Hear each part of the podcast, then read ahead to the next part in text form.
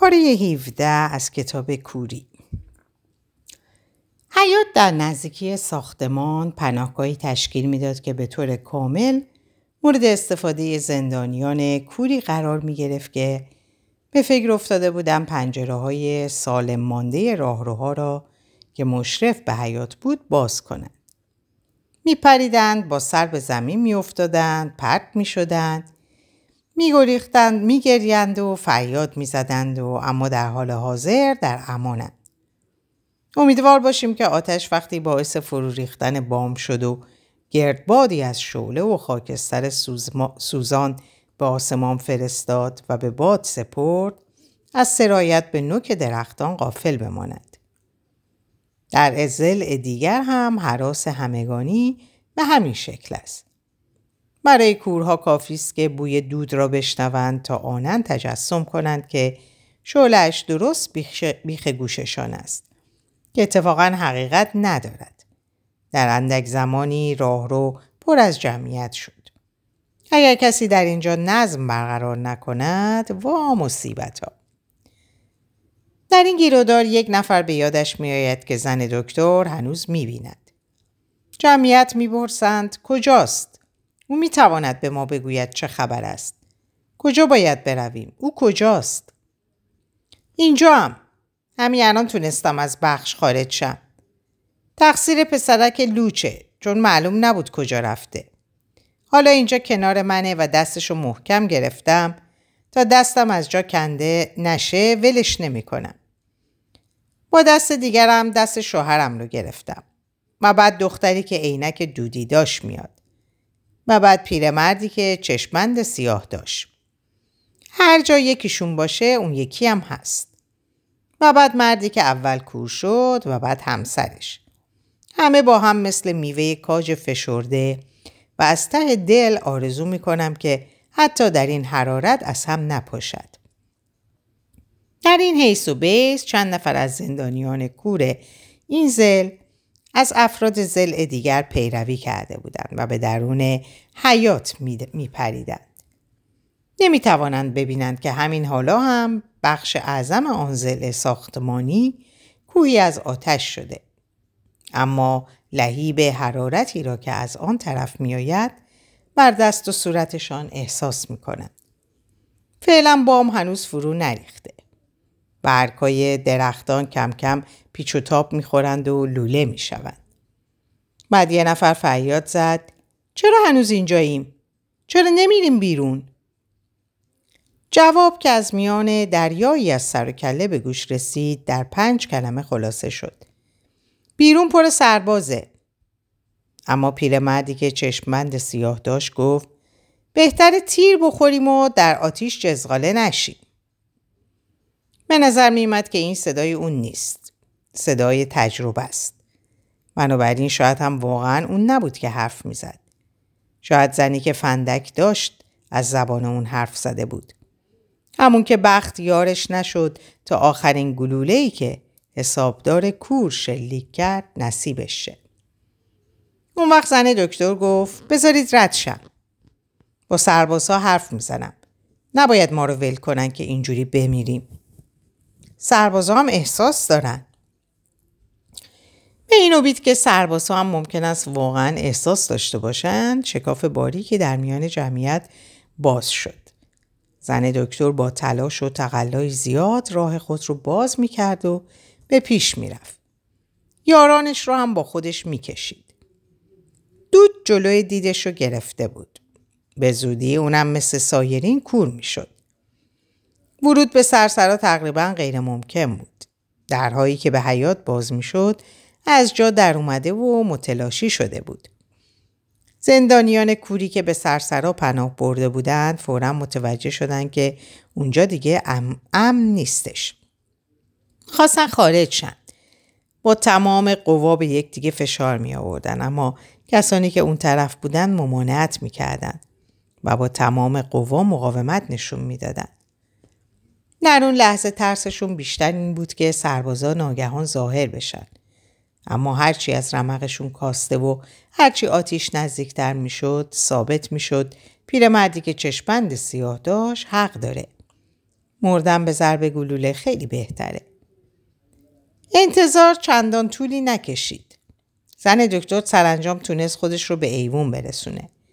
لباسش پاره شده بود و دستاش پر بود و به زحمت می‌تونست کسانی رو که می‌خواستند به تعبیری خود رو به قطار در حال حرکت برسونن یعنی به گروه کوچیک اون ملحقشن از خود برونه. حتما سربازا وقتی اونو نیمه برهنه در برابر خود می‌دیدن چشمشون از حدقه بیرون می‌زد. حالا دیگه نه محتاب بلکه نور خیره کننده آتیش بود که محوطه خالی و وسیع در بزرگ، تالار بزرگ رو روشن می‌کرد. زن دکتر فریاد کشید. خواهش می‌کنم. به خاطر وجدان خودتونم که شده بذارید بیرون بیایم.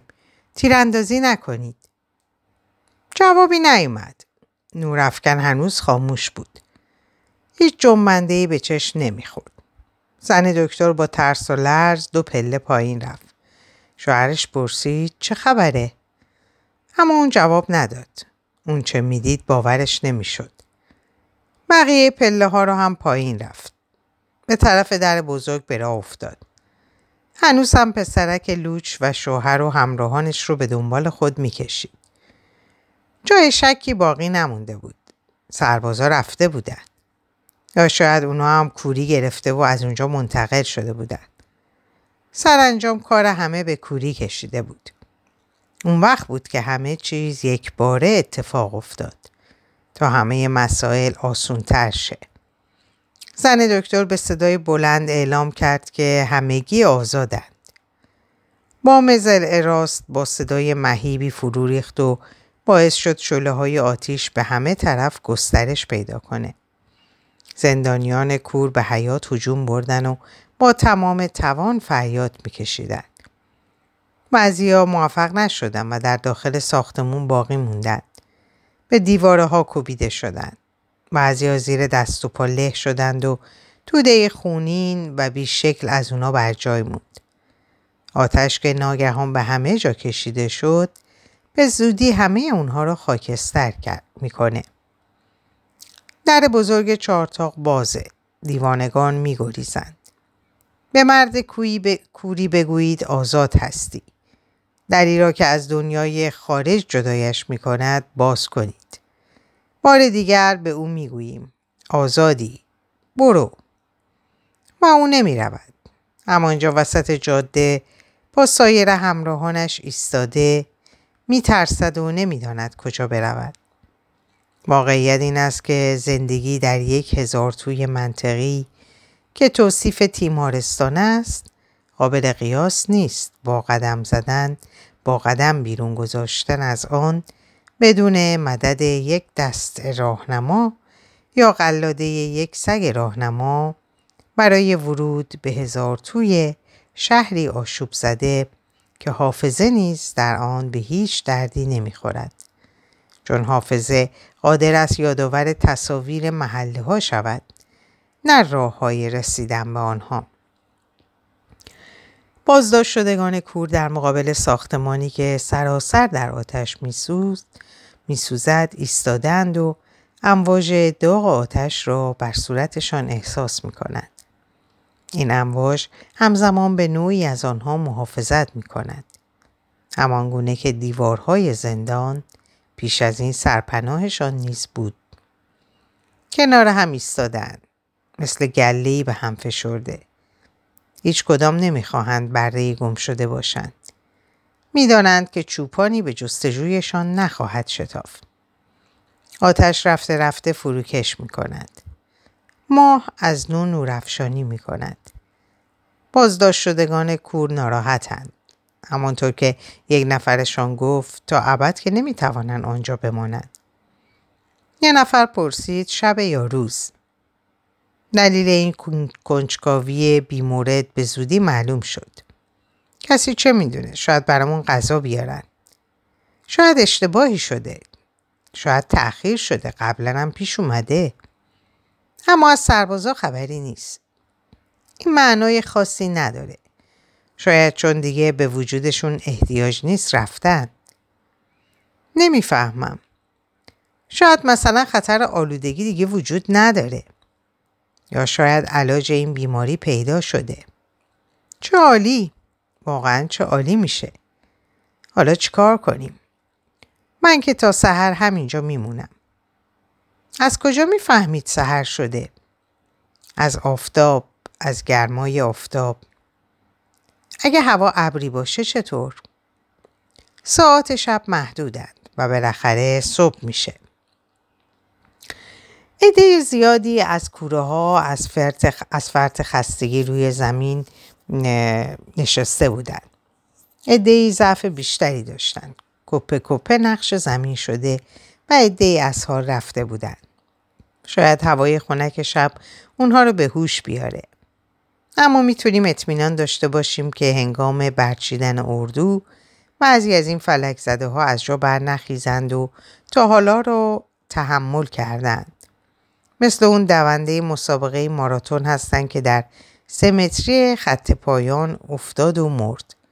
هرچی باشه تردید نیست که تمام زندگی ها پیش از موعد پایان می‌گیره.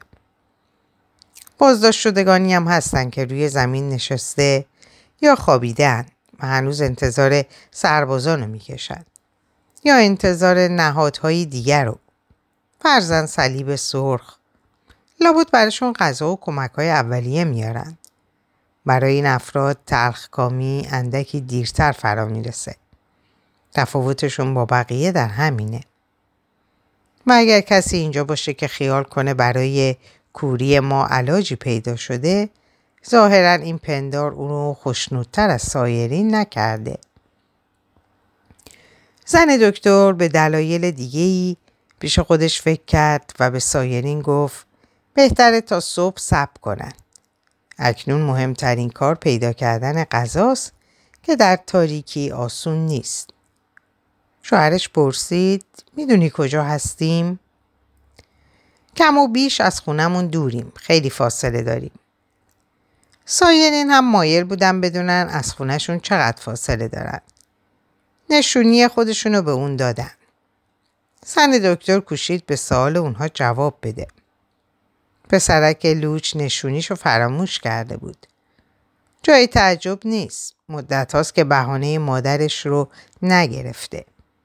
اگه بخواند خونه به خونه برن از نزدیکترین خونه تا دورترین اونها اولین خونه مال دختریه که عینک دودی داره. دومی مال پیرمردیه که چشپند سیاه داره. بعد خونه دکتر و زنش و آخر سر خونه مردی که اول کور شد. بیشک همین خط سیر رو دنبال می‌کنن چون دختری که عینک دودی داشت از همین حالا اصرار داره که هرچی زودتر اونو به خونش ببرن. من میگه نمی‌دونم پدر و مادرم در چه وضعی هستن. این نگرانی صادقانه نفی پیشداوری های بی اساس اشخاصیه که متاسفانه به خاطر کسرت رفتارهای ناپسند به ویژه در اخلاقیات اجتماعی احساسات عمیق از جمله عشق فرزند به والدین رو باور ندارند. شب رو به سردی گذاشت. چیز زیادی برای سوختن در آتیش باقی نیست. حرارتی که هنوز از بقایای نیمه سوخته بلند میشه برای گرم کردن بازداشت شدگان کور کافی نیست.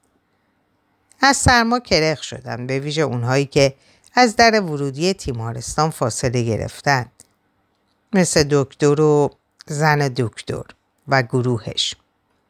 اونا تنگ هم نشستن. سه تا زن با پسرک لوچ در وسط و سه مرد که دورشون رو گرفتن. اگه کسی اونا رو ببینه فکر می‌کنه که به همین شکل به دنیا اومدن. در واقع مثل یک بدن واحد به نظر می‌رسن. با یک نفس و با همون احساس گرسنگی. سرانجام یکی پس از دیگری به خواب میرن. خواب سبکی که چند بار پاره میشه و به این خاطر که بازداشت شدگان کوری که از رخوت در میان از جا برمیخیزند و خواب آلوده در اثر برخورد به این مانع انسانی زمین می‌خورند. یکی از اونا هم اونجا میمونه. براش تفاوتی نداره که اونجا بخوابه یا جای دیگه. وقتی سهر شد فقط چند ستون دود از بقایای نیمه سوخته بلند بود. اما همین دود هم دیرپایی دیری نپایید زیرا بارون گرفت. خاکه بارانی که شباهت به مه داشت. اما مداوم بود. در ابتدا به زمین سوخته هم نرسید بلکه بلافاصله بخار شد. اما همان گونه که همه می‌دونن آب شیرین می‌تونه سختترین صخره ها رو بشکافه. یافتن قیافه این گفته بمونه به عهده دیگران. فقط چشم بعضی از این بازداشت شدگان نیست که کوره. شعورشون رو هم پرده ای از مه گرفته. چون استدلال پیچیده ای که اونها رو به این نتیجه رسوند که از غذای مورد نیازشون در این بارون خبری نخواهد شد. هیچ توضیح دیگه ای نداره. هیچ توجیه دیگه ای نداره. به هیچ ترتیبی نمی‌شد. قانعشون کرد که فرض قضیه غلطه. پس نتیجه گیری اونها هم غلط آب در میاد. مایل نبودن بشنون که برای صبحونه هنوز زوده.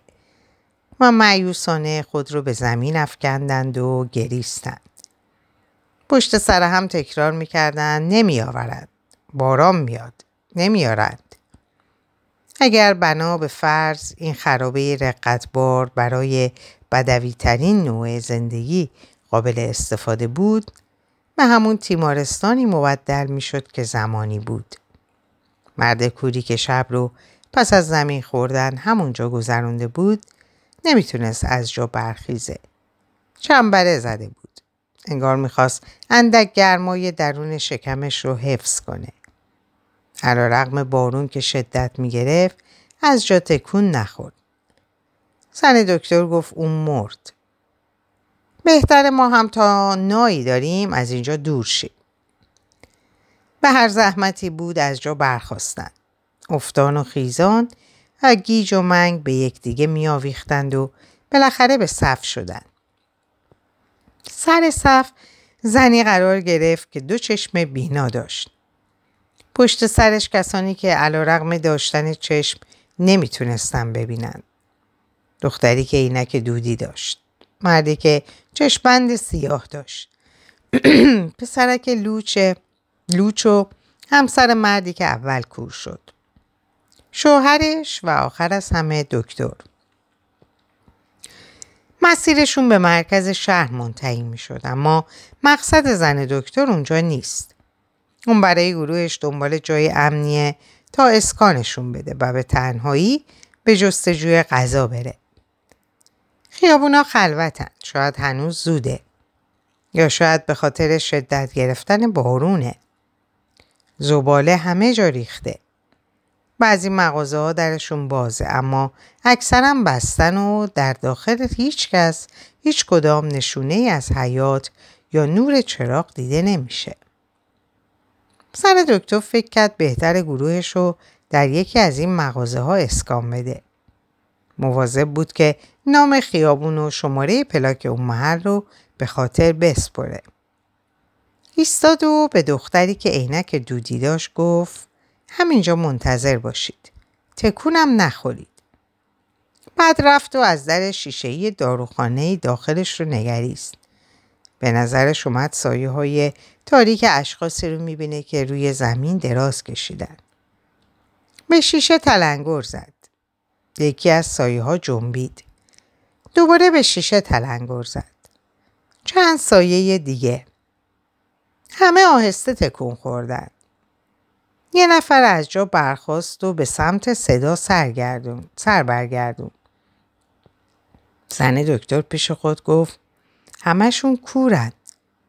اما نمی‌تونست پی ببره چگونه همه اونجا جمعن. شاید اعضای خانواده داروساز بودن. اما در این صورت چرا در خونه خودشون نمونده بودن؟ خونه که از زمین سخت راحت تر بود. شاید از ملک خود مراقبت می‌کردن. اما به چه منظور؟ در مقابل چه کسایی؟ دارو کالاییه که به همون خوبی که شفا میده به همون خوبی هم می‌کشه. رد شد و اندکی دورتر داخل مغازه دیگه ای چشم دوخ. بازم ای رو دید که روی زمین دراز کشیدن. زن و مرد و بچه. به نظر می رسید بعضی آماده رفتنن. یکی از اونا تا دم در اومد. دست به بیرون دراز کرد و گفت بارون میاد. از درون مغازه سوال شد خیلی شدید میباره؟ خیلی شدید میباره؟ بله باید صبر کنیم تا کمتر شه. مرد اون مردی که سخن گفته بود در دو قدمی زن دکتر قرار داشت. حضورش رو احساس نکرده بود. در نتیجه یکه خورد وقتی شنید زن دکتر میگه روز بخیر. عادت روز بخیر گفتن رو از دست داده بود. نه فقط به این خاطر که روزهای افراد کور به معنای واقعی احتمالا هرگز خیر نیستند بلکه به این دلیل که هیچکس کاملا مطمئن نبود که عصر یا شب و اگه حالا در تضادی آشکار نسبت به اون چه همکنون گفتیم این افراد کم و بیش صبح هنگام از خواب بیدار میشن به این دلیل که چند نفرشون در همین چند روزه کور شدن و قدرت تمیز دادن توالی شب و روز و خواب و بیداری رو به کلی هم از دست ندادن. مرد گفت بارون میاد. سپس پرسید شما کی هستید؟ من ساکن اینجا نیستم. دنبال غذا میگردید؟ بله چهار روزه که چیزی نخوردیم. حساب چهار روزش از کجا دارید؟ حدس می‌زنم. تنهایید؟ با شوهر و چند همراه هستم. روی هم چند نفرید؟ هفت نفر. اگه خیال دارید اینجا با ما بمونید فکر بیخودیه. همین حالا هم تعداد ما خیلی زیاده. ما فقط داریم از اینجا عبور می‌کنیم. از کجا میایید؟ از زمان شروع این کوری واگیردار زندانی بودیم. آه بله قرنطینه. بایده ای نداشت. چرا این حرف رو می‌زنید؟ چون اجازه دادند از اونجا بیرون بیایید. آتیش سودی شد و اون وقت بود که نفهمیدیم نگهبونا قیبشون زد. و اونجا رو ترک کردید. بله. سربازای نگهبان شما شاید آخرین کسایی باشن که کور شدن. همه کور شدن. تمام شهر. تمام کشور. اگر هم کسی بتونه ببینه حرفی نمی‌زنه و رازش رو در سینه مخفی می‌کنه. چرا در خونه خودتون زندگی نمی کنید؟ برای اینکه نمی‌دونم خونم کجاست. نمی‌دونید کجاست؟ شما چطور؟ مگه می‌دونید خونتون کجاست؟ من زن دکتر نزدیک بود جواب بده که می‌خواد با شوهر و همراهانش دقیقا به خونه بره و فقط نیاز دارن کمی غذا بخورن تا جون بگیرن. اما در همون لحظه کاملا متوجه موقعیت شد. شخصی که کور شده و خونش رو ترک گفته فقط به کمک معجزه می‌تونه خونش رو پیدا کنه. مثل گذشته نبود که کورها با کمک آبری از این طرف به اون طرف خیابون برد و یا اگر تصادفا راه عوضی رو پیش گرفته باشند به مسیر اصلیشون هدایت شن. زن دکتر گفت فقط می‌دونم که خونمون از اینجا خیلی دوره. پس مشکل بتونید خودتون رو به اونجا برسونید. بله. پس حالا متوجه شدید. منم در همین وضع هستم. همه در همین وضع هستن. شماهایی که در قرنطینه بودی خیلی چیزها رو باید یاد بگیرید. نمی‌دونید چقدر آسون میشه بی سرپناه شد. نمی‌فهمم. اونایی که مثل ما گروهی راه میفتند و اکثرا همین کارو می‌کنن وقتی دنبال غذا میریم دست جمعی میریم و چون کسی نمیمونه که مراقب خونه باشه به فرض اینکه بتونیم اونو دوباره پیدا کنیم به احتمال زیاد توسط گروه دیگه ای که نتونستن خونه خودشونو پیدا کنن اشغال میشه. ما به نوعی مثل چرخ و فلک شدیم. اوایل درگیری پیدا می‌کردیم اما خیلی زود فهمیدیم که کورها به عبارتی به جز لباس تنشون هیچ چیزی از خود ندارن. پس راه حل زندگی در یک عقضی و فروشیه. لاغر تا زمانی که ذخیره هست نیازی به بیرون رفتن نیست. هر کس این کارو بکنه کمترین حاصلش نداشتن یک لحظه آسایشه. میگم کمترین چون شنیدم بعضیا همین کارو کردن. خودشون زندانی کردن. در قفل کردن اما نمی‌تونستن جلوی بوی غذا رو بگیرن. اونایی که گرسنه بودن جلوی در جمع شدن و چون کسانی که توی مغازه بودن در رو باز نمی‌کردن مغازه به آتیش کشیده شد. چاره موثری بود. من شخصا شاهد ماجرا نبودم. سایرین برام تعریف کردن. به هر حال چاره ساز بود. تا اونجا که می‌دونم دیگه هیچکس جرأت تکرارش رو نکرد. پس دیگه مردم در خونه و آپارتمان زندگی نمی‌کنن؟ چرا می‌کنن؟ اما نتیجهش یکیه. لابد خیلی از خونه من استفاده کردن.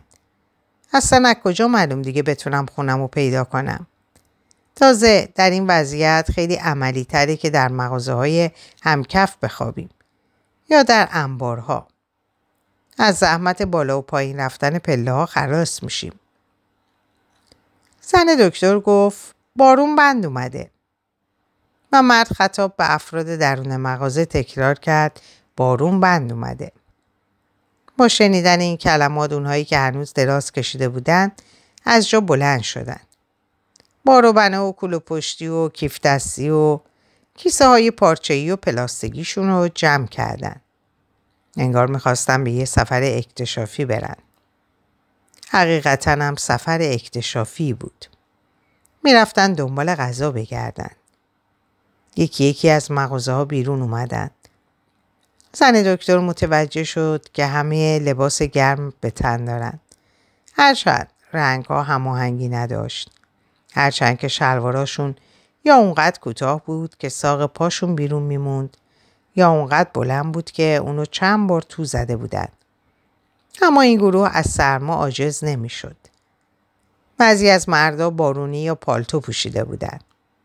دو زن پالتوی پوست به تن داشتن. هیچکس چتر نداشت. شاید به این خاطر که چتر دست و پا گیره و پرهاش هر آن ممکنه چشم کسی و از حدقه در بیاره. در اینجا به پایان این پاره می‌رسم براتون آرزوی سلامتی، اوقات خوش و خبرهای خوش دارم. خدا نگهدارتون باشه.